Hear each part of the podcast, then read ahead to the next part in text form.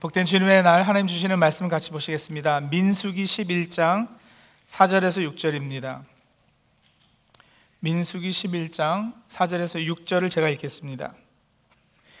그들 중에 섞여 사는 다른 인종들이 탐욕을 품음에 이스라엘 자손도 다시 울며 이르되 누가 우리에게 고기를 주어 먹게 하랴.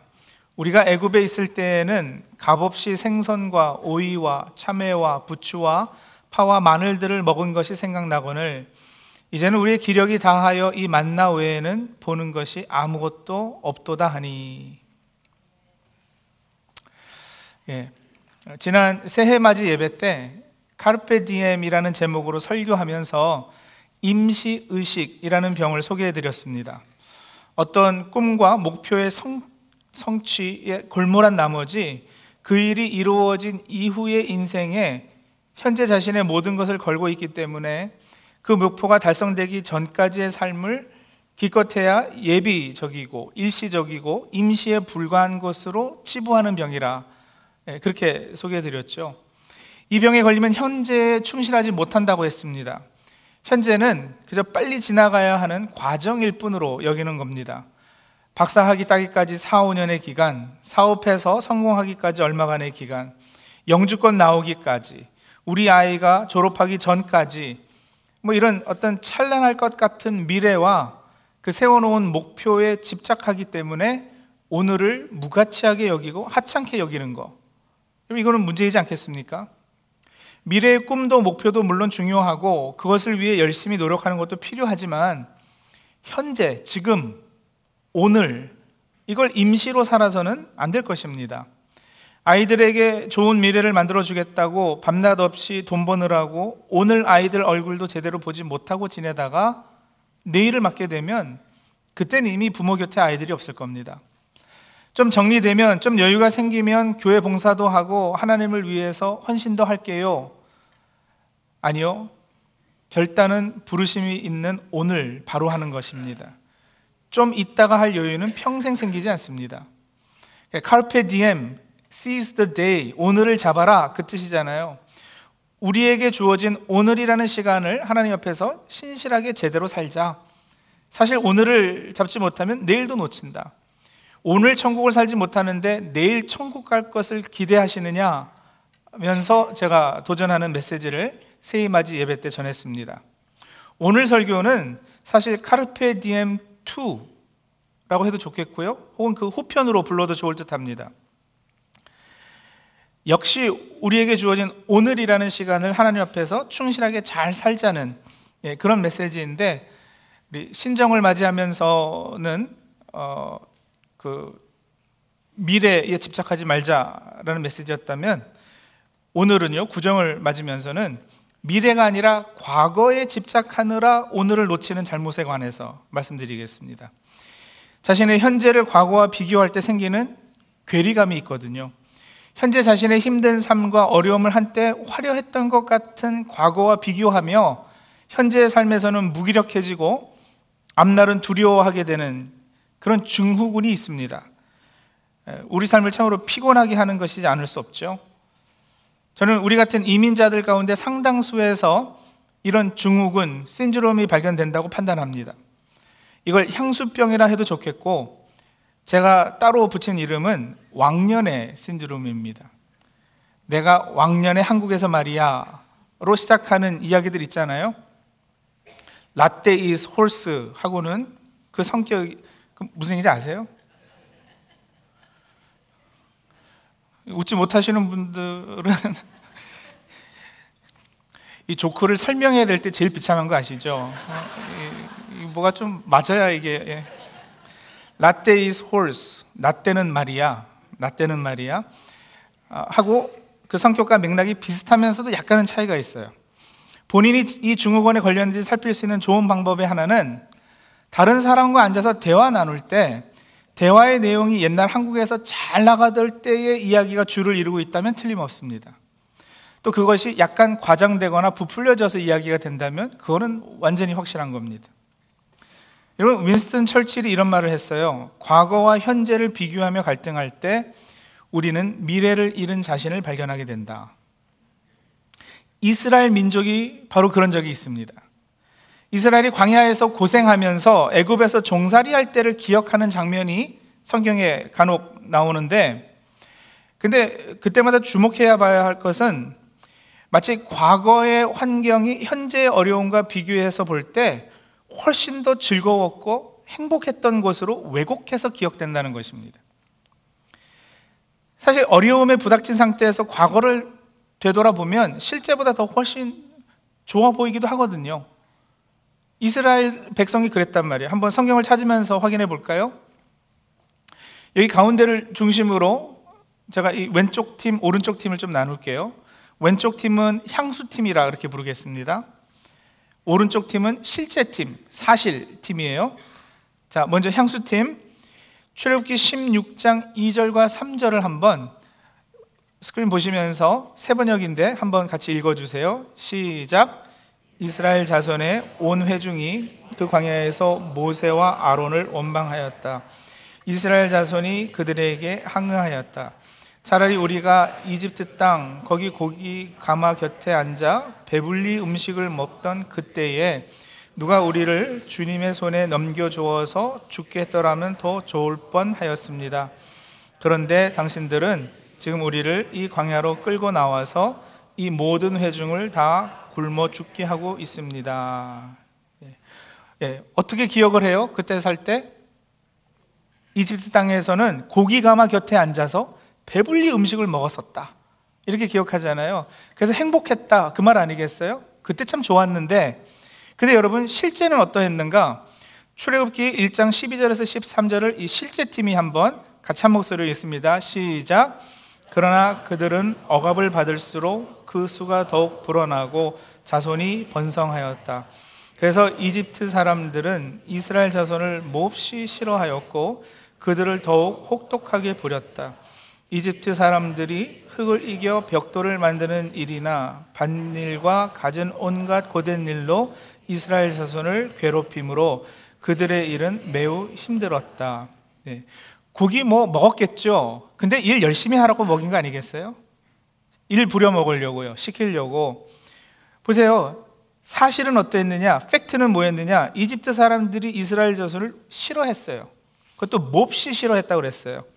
그래서 더욱 혹독하게 부렸고요, 흙을 이겨서 벽돌을 만드는 일, 밭일, 온갖 고된 일로 이스라엘 자손을 괴롭게 했어요. 그래서 일이 힘들었다 그랬잖아요. 이게 팩트예요. 근데 광야 생활도 힘드니까 기억나는 것은 고기 배불리 먹었던 것, 뭐 이런 것만 이렇게 기억이 나는 거죠. 한 군데 더 볼까요? 향수팀이요. 민수기 11장 4절에서 6절, 오늘 우리 본문 삼은 9절인데 세 번역으로 한번 향수팀 읽습니다. 시작. 이스라엘 자손 가운데 섞여 살던 무리들이 먹을 것 때문에 탐욕을 품으니 이스라엘 자손들도 또다시 울며 불평하였다. 누가 우리에게 고기를 먹여줄까? 이집트에서 생선을 공짜로 먹던 것이 기억에 생생한데 그 밖에도 오이와 수박과 부추와 파와 마늘이 눈에 선한데 이제 우리 눈에 보이는 것이라고는 이 만나밖에 없으니 입맛마저 떨어졌다. 생선을 공짜로 먹었다고요? 공짜로 뭐 먹은 적이 없습니다. 엄청 힘들게 일해서 겨우겨우 얻어먹었겠죠.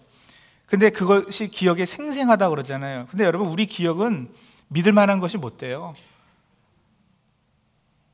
절대 기억 믿지 못합니다. 실제는 어떠했느냐? 실제는요, 출애굽기 2장 23절이요. 실제팀 읽습니다. 세월이 많이 흘러서 이집트의 왕이 죽었다. 이스라엘 자손이 고된 일 때문에 탄식하며 부르짖으니 고된 일 때문에 부르짖는 소리가 하나님께 이르렀다. 예, 물론 1년에 한두 번 고기 먹었을 거예요. 마늘, 부추 먹었겠죠. 좋았던 순간들이 있었을 겁니다. 뭐 전혀 없지는 않았어요. 그러나 애굽에서 노예 생활할 때 대부분의 실상은 어떠했다고요? 애굽 사람에게 혹독한 대우를 받았고요, 뭐 밭일, 온갖 고된 일로 괴로웠어요. 얼마나 괴로운지 탄식하면서 부르짖어서 그 소리가 하나님께 이르렀다 그러지 않습니까? 그 소리를 듣고 하나님이 출애굽시켜 주신 거예요.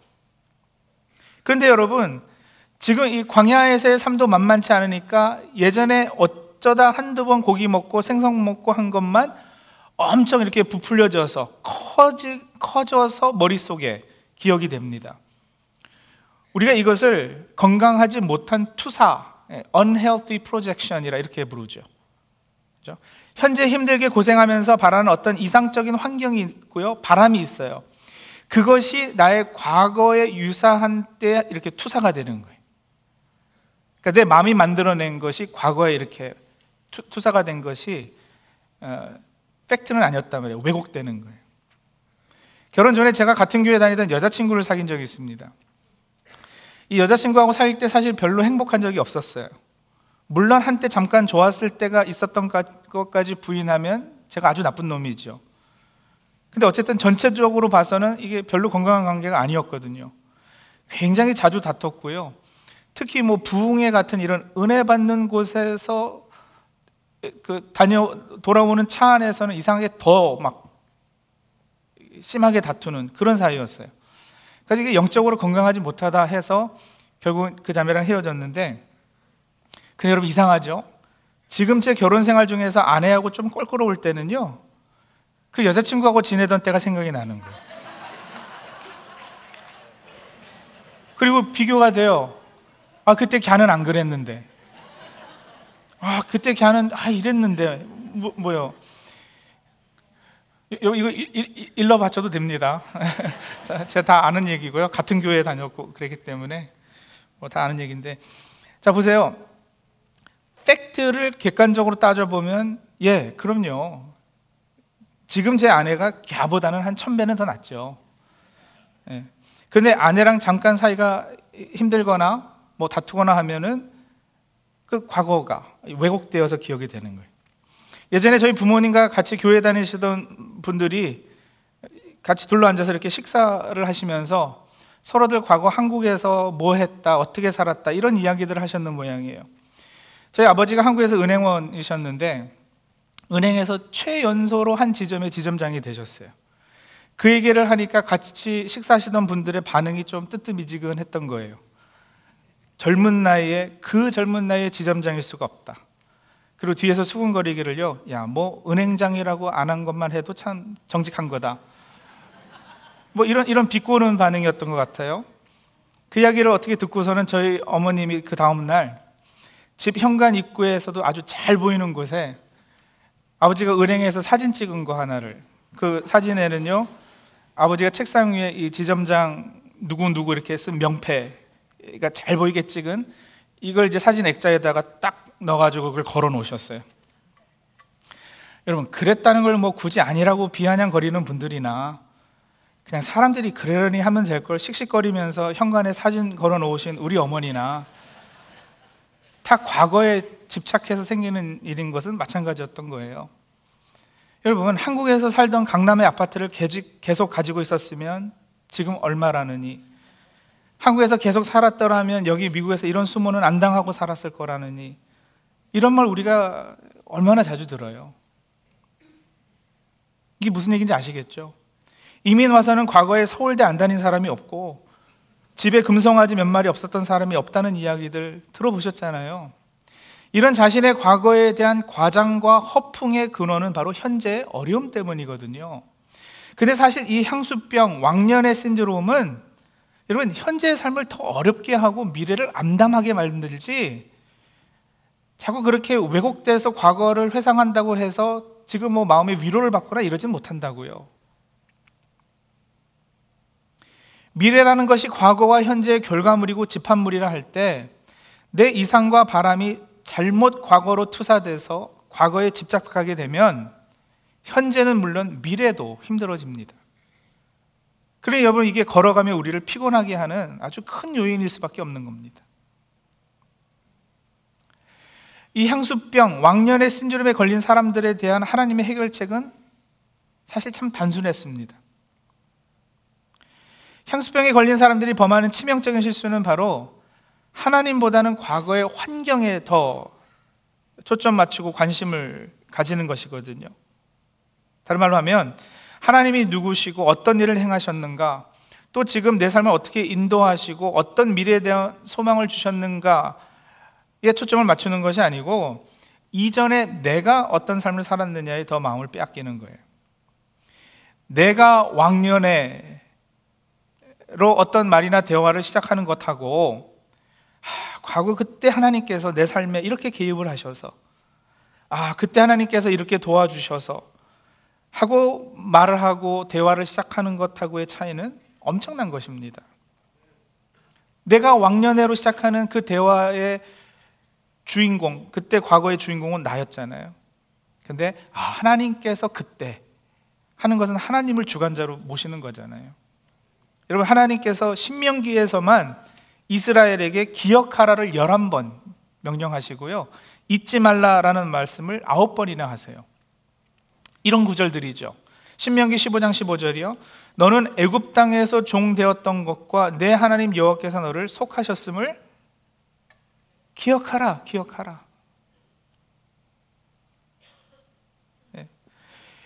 종되었던 기억이 별로 좋은 것은 아니겠지만, 그때 많이 힘들었겠지만, 기억해야 될 것은 여러분, 종되었던 사실보다도 거기서 하나님께서 속하셨던 것, 구원해 주셨던 것, 이걸 기억하라.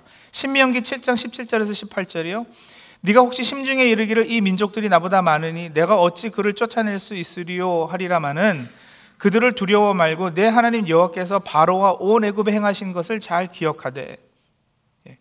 지금요 이스라엘 백성이 가나안과 싸워야 되잖아요. 지금 광야에 있는 중인데 이제 가나안 땅에 들어가서 싸울 대상이 있단 말이에요.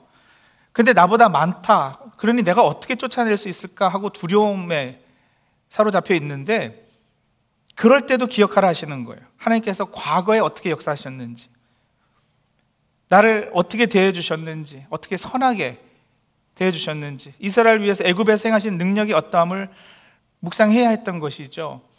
그것이 여러분 미래, 앞으로 내가 행해야 될 일에도 힘이 된다라는 것이에요. 그리고 또 하나님께서 하신 일을 기억하는 것은 현재가 어려울 때만이 아니고요, 그저 모든 일이 순조롭게 잘 나갈 때도, 잘 풀릴 때도 마찬가지예요. 보세요. 신명기 8장 17절 18절입니다 그러나 네가 마음에 이르기를 내 능력과 내 손의 힘으로 내가 이 재물을 얻었다 말할 것이라. 내 하나님 여호와를 기억하라. 그가 내게 재물 얻을 능력을 주셨음이라. 이같이 하심은 내 조상들에게 맹세하신 언약을 오늘과 같이 이루려 하심이니라. 또 지금 돈도 좀 벌고 성공하고 나름 잘 나가고 있지. 근데 그 네가 잘나서가 아니라 내가 네 조상들에게 맹세한 언약을 내가 지켰기 때문이다 말씀하시는 거예요. 어려울 때만 아니고 성공하고 잘 나가고 복을 누리고 있을 때에도 우리는 과거를 회상하되 하나님께서 어떻게 행하셨는지를 기억해내야 하는 것이죠. 오늘 본문에서 본 이스라엘의 원망과 불평은 광야 생활의 어려움 때문이었습니다. 광야 생활이 쉽지 않았어요.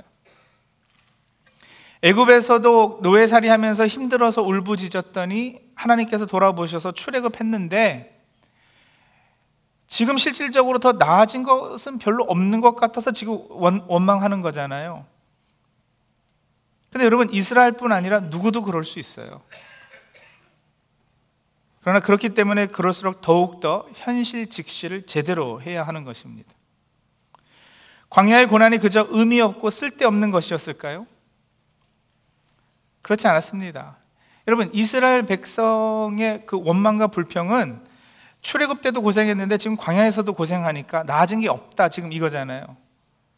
그런데 그 광야의 고난이 그러면 의미 없었던 거냐, 별 소용 없는 거냐, 지금 그거 질문하는 거예요. 근데 그것에 대한 답을 하나님께서 또 주셨어요. 신명기 8장 2절에서 4절입니다. 광야 고난의 참 의미, 하나님이 가지셨던 의도가 무엇인지 답하고 있습니다. 당신들이 광야를 지나온 40년 동안 주 당신들의 하나님이 당신들을 어떻게 인도하셨는지를 기억하십시오. 그렇게 오랫동안 당신들을 광야에 머물게 하신 것은 당신들을 단련시키고 시험하셔서 당신들이 하나님의 계명을 지키는지 안 지키는지 당신들의 마음속을 알아보려는 것이었습니다. 주님께서 당신들을 낮추시고 굶기시다가 당신들도 알지 못하고 당신들의 조상도 알지 못하는 만나를 먹이셨는데, 이것은 사람이 먹는 곳으로만 사는 것이 아니라 주님의 입에서 나오는 모든 말씀으로 산다는 것을 당신들에게 알려주시려는 것이었습니다.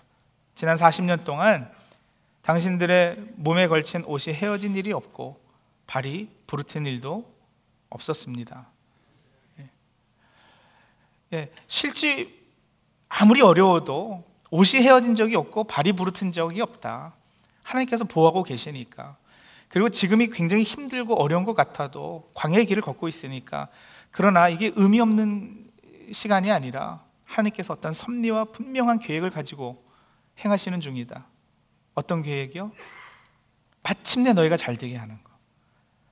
너희가 하나님의 말씀으로만 사는 백성으로 세워지게끔 하시려고. 같은 고생이라도 애굽에서의 고생과 광야에서의 고생은 질적으로 다른 거예요. 목적이 다르거든요. 의미가 다르거든요. 여러분, 그걸 깨닫는 것이 우리의 책임입니다. 우리 성도님들의 오늘이 참 어려우세요? 낮에는 뜨거운 태양과 밤에는 으스스 추워서 몸이 떨리고 자갈과 메마른 모래길을 걸으면서 목마르고 배고픈 그런 광야 생활하고 계십니까?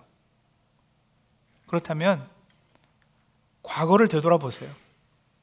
그리고 기억하세요. 잊지 말고 떠올리세요. 뭘요? 실제로 그 정도도 아니었던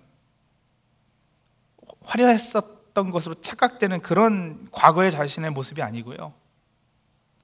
내가 왕년에 말이지 그거 하지 마시고요. 그때 하나님께서 나를 이렇게 만나주셨지. 그때 십자가에 못 박힌 예수님을 인격적으로 만나는 계기가 있었지. 그때 하늘에서 내리는 만나를 주셔서 내가 먹고 살고 참 삶을 얻게 되었지. 그걸 기억하시라고요. 그러면 여러분, 그런 하나님께서 이제 와서 나를 잊으셨을 리가 있겠나? 여기까지 에베네셀 은혜로 오게 하셨는데 여기서 나를 버리시겠는가?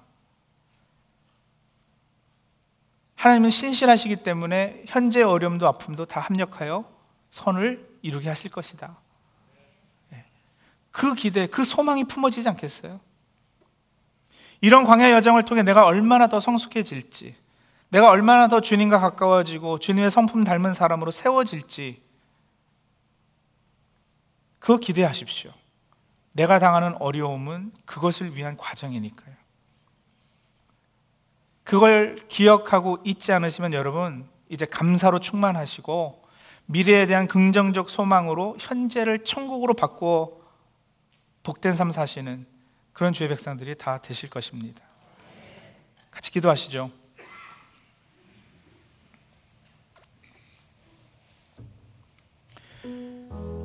여러분, 우리 과거를 회고하는 두 가지 방법이 있습니다. 하나는 내가 왕년의 말이야로 시작하는 거죠. 그 초점 주인이 자신이에요. 과거를 회고하는 또 다른 하나는 그때 하나님께서 이렇게 시작하는 거예요. 그래서 초점, 주인, 주관자가 하나님이십니다. 우리 성도님들은 과거 얘기하실 때 어떻게 하시나요? 어떻게 시작하시나요?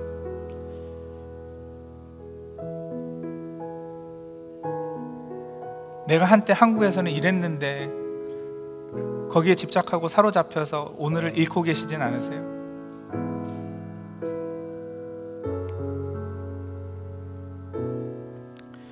현재의 어려움, 아픔, 고난이 과거에 건강하지 못하게 투사되고 있지는 않으세요? 그래서 현재 상황에 대해서는 늘 불평하고 원망이 흘러나오고요.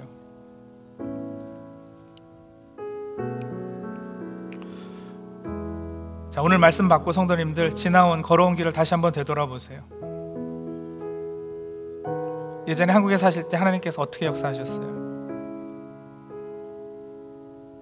그때는 하나님 모르셨는데 미국 오셔서 하나님 만나셨어요. 근데 벌써 하나님의 손길은 그 예전부터 일하고 계셨다는 거 인정이 되시나요? 하나님께서 어떻게 나를 지금 이 자리까지 인도하셨는지, 얼마나 나에게 잘 대해주셨는지 잊지 않고 기억하시면서 우리 하나님 앞에 감사하고, 그 신실하신 하나님께서 현재는 물론이고 내 미래까지도 책임져 주실 것을 믿고, 내 현재와 미래도 하나님 앞에 맡겨드리는 그런 기도로 하나님 앞에 나가도록 하죠. 우리 잠시 기도하겠습니다.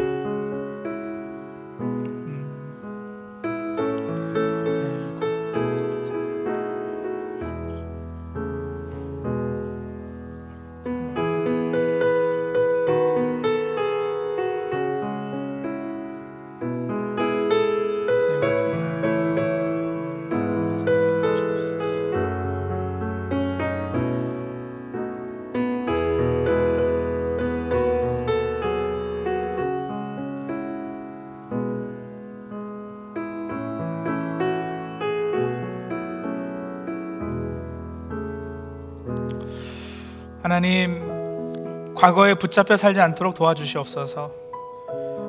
화려했던 것 같은, 한때 잘 나갔던 것 같아 보이는 과거에 집착하느라 오늘을 잃지 않도록 도와주시옵소서. 오늘 지금 이 순간 하나님께서 나를 어떻게 빚어가시는지 그 하나님의 일하심에 관심 둘 수 있도록 도와주시고, 나를 이 자리까지 오게 하신 하나님의 은혜가 앞으로도 나를 이끄실 것임을 확신하는 가운데 마음의 감사와 하나님께 대한 순종의 마음으로 충만할 수 있도록 도와주시옵소서. 예수님의 이름으로 감사하며 기도합니다. 아멘.